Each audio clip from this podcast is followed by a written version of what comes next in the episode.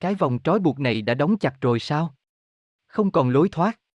Và chúng ta chỉ còn một đường duy nhất thôi, là khoanh tay đợi. Đợi cho tới khi có biến. Chừng nào mỗi ngày chúng ta đều thừa nhận, ca ngợi và nuôi dưỡng sự dối trá, chứ không tự mình chém phăng đi điều mà ai cũng thấy, thì đừng mong có chuyện gì xảy ra. Thái phục nhĩ dịch Đã có thời thậm chí rỉ tai nhau chúng ta cũng không dám. Bây giờ thì chúng ta viết và đọc sách báo chui, và thỉnh thoảng có tới khoa học viện hút thuốc gặp nhau thì cũng thành thật mà phàn nàn với nhau rằng Chúng đang dở trò gì đây? Chúng còn xỏ mũi ta tới đâu nữa?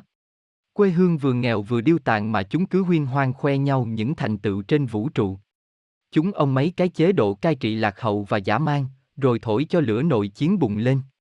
Chúng rút ruột để nuôi Mao Trạch Đông một cách vô tội vạ, rồi tống cổ chúng ta ra chiến trường đánh nhau với hắn, mà chúng ta phải đi. Trốn sao cho thoát. Chúng thích đưa ai ra tòa thì đưa, chúng nhốt người tỉnh táo vào nhà thương điên, chúng nó luôn dở những trò đó, còn chúng ta thì bất lực. Mọi thứ sắp rớt xuống đáy cùng. Tinh thần chúng ta đã chết hết, còn thân xác chúng ta và cả con cái chúng ta nữa, cũng sắp bị ném vào lửa cháy rụi. Thế mà chúng ta vẫn bình chân như vậy, cứ nhếch mép cười một cách tiểu nhân, và lưỡi không bị ngọng mà vẫn lúng búng trong miệng. Nhưng chúng ta biết làm gì mà ngăn nó cho được? Hay là chúng ta không đủ sức? Chúng ta bị tước đoạt nhân tính một cách tàn bạo tới mức chỉ vì miếng cơm manh áo qua ngày thôi mà chúng ta sẵn sàng vứt bỏ mọi nguyên tắc và linh hồn của mình, mọi nỗ lực của tiền nhân và mọi cơ hội của hậu thế, miễn sao đừng đụng tới sự tồn tại mong manh của mình là được. Chúng ta không có khí phách, không có tự trọng, không có nhiệt tình. Vũ khí hạch tâm, thế chiến thứ ba chúng ta không sợ. Chúng ta đã nấp kỹ trong hang rồi. Chúng ta chỉ sợ làm người công dân có dũng khí. Chúng ta sợ lạc đàn, sợ đi một mình không có cơm ăn, không có khí đốt, không có hộ khẩu thành phố, một. Chúng ta bị nhồi sọ chính trị, bị người ta tiêm cho cái ý nghĩ phải an thân đã, rồi sau sẽ tốt đẹp hết. Chúng ta không thoát khỏi được hoàn cảnh và điều kiện xã hội của mình. Cuộc sống hàng ngày quyết định ý thức. Chúng ta thì có liên quan gì tới mấy việc đó? Và có thật là chúng ta không thay đổi được gì không? Được chứ, được tất cả là đàn khác. Nhưng chúng ta dối lòng mình để an thân. Đừng trách bọn chúng, có trách thì trách chúng ta đi. Có người vặn hỏi, thì ông muốn nghĩ gì mà chẳng được. Chúng đã dám miệng chúng ta. Có ai chịu nghe chúng ta, có ai thèm đoái hoài chúng ta. Làm sao mà bắt chúng nghe chúng ta nói được? Không thể nào thay đổi được não trạng của chúng. Tất nhiên là có thể đầu phiếu để loại bọn chúng, nhưng mà đất nước này làm gì có tuyển cử. Ở phương Tây người ta có bãi công và biểu tình phản đối, còn chúng ta thì bị đàn áp thẳng tay, có những cảnh mới nghĩ tới đã thấy rùng mình, ai dám thình lình bỏ việc mà xuống đường. Song le, những con đường chết chóc mà dân tộc Nga đã mò mẫm trong đau khổ suốt thế kỷ qua không phải dành cho chúng ta, mà quả thật chúng ta không cần đi lại những con đường như vậy. Bây giờ búa liềm đã làm xong việc, hạt giống gieo xuống đã nảy mầm, chúng ta có thể thấy là những kẻ còn trẻ tuổi mà cuồng vọng, cho là có thể dùng khủng bố, cách mạng đẫm máu và nội chiến để mang lại bình đẳng và hạnh phúc cho đất nước chúng ta, chính họ là những kẻ lạc lối. Thế đủ rồi, xin cảm ơn các vị giác ngộ cách mạng tiên phong.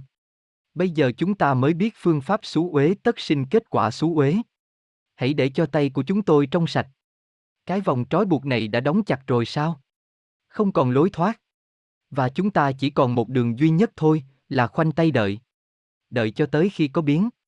Chừng nào mỗi ngày chúng ta đều thừa nhận, ca ngợi, và nuôi dưỡng, chứ không tự mình chém phăng đi một điều không ai không thấy, là sự dối trá, thì đừng mong có chuyện gì xảy ra. Bạo động lên lỏi vào cuộc sống an bình, cái mặt nó toát ra vẻ ngạo mạn, y như đang khoác một ngọn cờ và hô to, bạo động đây. Tránh ra, nhường đường cho tao, không tao nghiến nát tụi bay.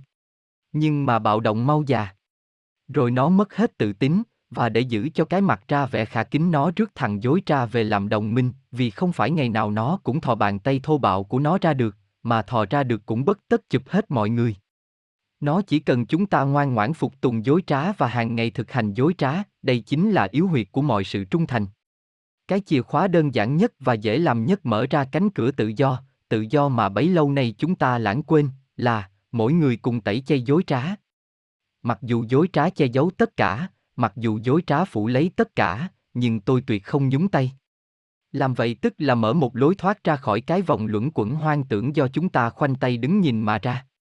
Cách đó vừa dễ làm nhất vừa tiêu diệt dối trá mau nhất.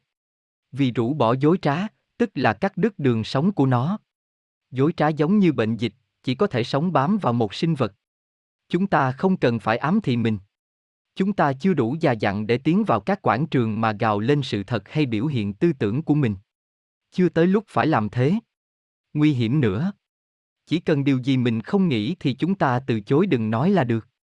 Đó là con đường của chúng ta, con đường dễ nhất ai cũng làm được, con đường đã chiếu cố sự hèn nhát thâm căn cố đế của chúng ta. Nó dễ hơn phương pháp công dân bất phục tùng của Gandhi xiển dương, dễ tới mức viết những lời này còn nguy hiểm hơn. Con đường của chúng ta là không tự nguyện ủng hộ bất kỳ sự dối trá nào. Khi chúng ta đã biết bản chất của hương ngụy ở đâu, thì chúng ta mỗi người sẽ biết cách nhìn ra đâu là dối, đâu là thật. Con đường của chúng ta là tránh xa chỗ thối nát. Nếu chúng ta đừng ghép đóng xương tạng và lớp vẫy khô của ý thức hệ lại với nhau, nếu chúng ta đừng mất công vá lại mớ dẻ rách, thì chúng ta sẽ ngạc nhiên thấy là sự dối trá sẽ hóa ra bất lực và tiêu ma nhanh chóng. Lúc đó, cái gì cần lột trần mới thực phơi ra trước cả thiên hạ. Vì thế, dù có dè dặt, mỗi chúng ta hãy lựa cho mình, hoặc là cam tâm làm nô lệ cho hư ngụy. Tất nhiên chúng ta nuôi dưỡng con cái mình trong tinh thần dối trá không phải vì đó là bản tính của chúng ta, mà chẳng qua là để kiếm ăn nuôi gia đình, hoặc là rủ sạch mọi sự dối trá làm một người lương thiện xứng đáng được con cái và người đồng thời kính trọng. Và từ đó trở đi chúng ta sẽ bằng mọi cách không viết, ký hay in một lời nào chúng ta cho là bóp méo sự thật. Không nói những lời như thế, dù là nói chuyện riêng hay nói trước đông người, tự ý mình hay theo ý người khác, dù làm công tác cổ vũ, dạy học, giáo dục hay đóng trò trên sân khấu. Không mô tả, cổ vũ, hay truyền đi một ý tưởng nào chúng ta thấy rõ ràng là sai hay bóp méo sự thật, dù bằng hội họa, điêu khắc, nhiếp ảnh, khoa học kỹ thuật hay âm nhạc. Không trích lời người khác nói hoặc viết mà không đặt lời trích vào ngữ cảnh, để lấy lòng ai đó, hay để lót đường cho mình, hay để thành công trong công việc nếu mình không hoàn toàn đồng ý với ý tưởng trích dẫn, hoặc nếu ý trích dẫn đó không phản ánh chân thực bản chất vấn đề. Không để cho mình bị ép phải dự những cuộc biểu dương hay hội họp nào trái với sở thích hay ý nguyện mình, không cầm hoặc dương lên những tiêu ngữ hay biểu ngữ nào mình không hoàn toàn chấp nhận. Không giơ tay biểu đồng tình cho một đề xuất mà ta không thành thật tán đồng, không bầu cho người mình cho không xứng đáng hay đáng ngờ về tài năng, dù bầu công khai hay bí mật. Không để cho mình bị lôi tới những cuộc họp mà mình đoán người ta sẽ bức mình thảo luận hoặc bóp méo một vấn đề. Lập tức bước ra khỏi những cuộc họp, hội nghị, thuyết trình, biểu diễn, chiếu phim nếu nghe thấy diễn giả nói láo, rêu rao những rác rưởi ý thức hệ, hoặc những lời tuyên truyền lố bịch. Không đóng góp hoặc mua những báo chí bóp méo thông tin hoặc giấu giếm những sự thật hiển nhiên. Tất nhiên là chúng ta chưa liệt kê hết mọi biến thái hư ngụy cần phải liệt kê. Nhưng người nào thanh luyện mình sẽ nhờ lương tâm trong sạch mà phân biệt được chân ngụy. Những người chọn con đường này ban đầu cuộc sống sẽ rất thay đổi. Có người bị mất việc. Những người trẻ muốn sống chân thật, thì những việc như thế này sẽ làm cho đời thanh xuân của họ ra phức tạp, vì khóa học bắt buộc nào cũng nhét toàn dối trá, không thể không chọn lọc. Nhưng không có lối đi nào dễ dãi hơn cho người muốn làm người lương thiện. Ngày nào chúng ta cũng có người phải đối diện ít nhất là một trong những tình huống trên, cho dù là trong những ngành khoa học kỹ thuật vô thưởng vô phạt dễ tìm được chỗ nương náu nhất. Hoặc là chân thật, hoặc là hư ngụy, một đường đi tới tự do tinh thần, một đường đi tới nô lệ tinh thần. Còn những kẻ không đủ dũng khí bảo vệ linh hồn mình, các người chớ vinh vào mấy quan điểm tiến bộ của mình mà kiêu ngạo, chớ huyên hoang mình là hàng lâm học sĩ, là nghệ sĩ nhân dân, là yếu nhân có nhiều công trạng, hay là đại tướng, các người hãy tự nói với mình, mình thà ở lại đàn làm một thằng hèn. Sao cũng được, miễn no bụng ấm lưng thì thôi. Lối phản kháng này tuy nhu nhược nhất trong mọi lối phản kháng cũng không phải là dễ. Tất nhiên là dễ hơn tự thiêu hay tuyệt thực, lửa sẽ không dìm thân anh, mắt anh không bị nung cho nổ ra, và gia đình anh sẽ không lúc nào thiếu cơm ăn nước uống. Một dân tộc vĩ đại ở châu Âu, dân tiệp khắc, họ bị chúng ta phản bội và lừa dối, chẳng là họ đã cho chúng ta thấy nếu trong lòng ngực có một trái tim cao thượng thì tấm ngực mỏng manh kia có thể đứng lên chống lại xe. Hai. Thiết giáp đấy sao? Anh bảo làm thế không dễ. Nhưng trong mọi cách thì cách đó là dễ nhất. Cách đó có thể nguy tới tánh mạng, nhưng muốn cứu linh hồn thì không còn cách nào khác. Phải, con đường đó không phải là con đường dễ đi. Nhưng mà có nhiều người, rất nhiều nữa là khác, năm này qua năm nọ đã theo đuổi lý tưởng ấy, chỉ vì họ lấy chân thật làm lẽ sống. Cho nên anh không phải là người đầu tiên chọn đi đường này, anh chỉ gia nhập dòng người đã dấn thân vào đó. Nếu chúng ta nâng đỡ nhau và sát cánh nhau thì con đường này sẽ dễ đi và ngắn bớt lại. Nếu chúng ta đông tới hàng ngàn người thì bọn chúng sẽ không làm gì được chúng ta. Nếu chúng ta lên tới hàng vạn người thì đất nước này sẽ khoác bộ mặt mới đến mức chúng ta không còn nhận ra nữa.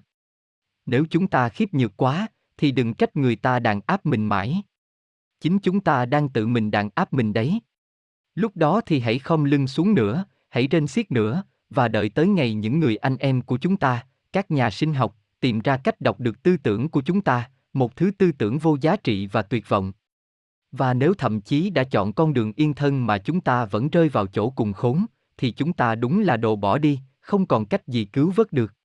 Lúc đó, chúng ta đáng dành cho những lời khinh bỉ này của Putin. Đồ súc sinh thì làm gì có tự do.